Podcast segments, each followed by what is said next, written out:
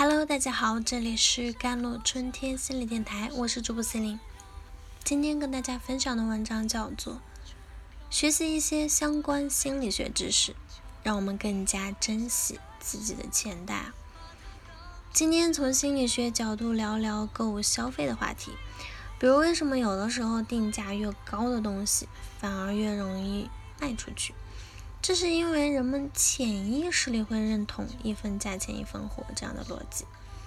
定价太低的物品，人们可能下意识的会觉得这个物品价值很低或者质量不太好。而一般情况，我们也认同贵的东西确实质量、服务等方面都更好。比如，为什么我们会买一堆自己用不上的东西？尤其是购物节的时候，这个原因就比较复杂了。包括冲动消费、从众心理的影响。这里要指出的一点是对沉没成本的考虑。人们在决定是否去做一件事情的时候，不仅是看这件事对自己有没有好处，而且也看过去是不是已经在这件事情上有过投入。我们把这些已经发生不可收回的支出，如时间、金钱、精力等，称为。沉没成本。如果我们已经熬到了半夜十二点，早就准备好购买自己喜欢的东西了，即便自己喜欢的被一抢而空，自己也不太会愿意空手而归吧？毕竟自己已经投入了那么多的时间和精力了，甚至已经和某个朋友提前炫耀还没买到的东西了呢。但实际上，从理智的角度考虑啊，决策的时候应该。立足当下，去考虑如何实现自己的目标，而不要被沉没成本束缚。考虑自己已经付出了多少，毕竟有些付出确实可能对当下毫无价值。再比如，为什么我们有时候对很贵的东西愿意慷慨解囊，对便宜的反而斤斤计较？相信大家会有这样的经历或者见闻：几千块的手机说买就买了。那十几块的视频会员却犹犹豫豫舍不得开，过年家里人给别人的红包很大，自己平时生活却相当的朴素。朋友找我借钱，关系好的借了成千上万总不还，好像也不着急啊，不介意，像是抢了几分的红包，买一些特价商品，不叫我我就可不开心了。还有一个例子是。买了一张演唱会门票的五百元，如果去之前丢了五百元钱，自己可能很失落。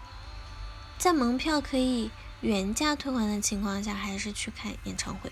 但是如果是演唱会门票丢了很大，可能就不会再去买一张了。同样都是损失五百元，人们的行为结果却会出现完全相反的情况。这里需要提到一个经济学概念：心理账户。心理账户是芝加哥大学行为科学教授理查德·阿塞勒提出的概念。那心理账户是行为经济学中的一个重要概念。由于消费者心理账户的存在，个体在做决策时往往会违背一些简单的经济运算法则，从而做出许多非理性的消费行为啊。由于心理账户的存在，使得我们认识行为决策有不同。几千块的手机让我们觉得物有所值，并且是不可能砍价的；而十几块的视频会员似乎是一笔不必要的支出。有很多替代性的方案可以使用，比如我们可以通过其他途径观看，或者干脆不看了。人们会觉得丢失了现金五百元。不会影响音乐会所在的账户的预算和支出吗？大部分人人就选择去听音乐会，但是丢了的演唱会门票和后来需要再买的门票都被归入了同一个账户，所以看上去就好像要花一千元听一场音乐会了。人们当然觉得这样不划算。还有物品不同的参考价格，为什么会很大程度上？影响到实际的交易价格，比如一瓶矿泉水，如果参考价是八元，可能实际价格会是五元；而同样的水，在另一个对方参考售价是五元，可能会卖三元一瓶。换一个问题，商品的参考零售价会影响我们对它价值的估价吗？这一点已经被研究证实，确实会产生明显的影响。这和非常有名的群锚效应有关。嗯，这个效应指的是人们对某人某事做出判断时，易受第一印象或者第一信息支配，就像沉入海底的锚一样，把人们的思想。固定在某处，作为一种心理现象，这种现象应该普遍存在于生活的方方面面啊。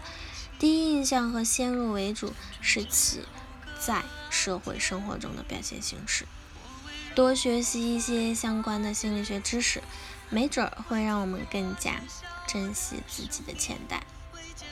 好了，以上就是今天的节目内容了。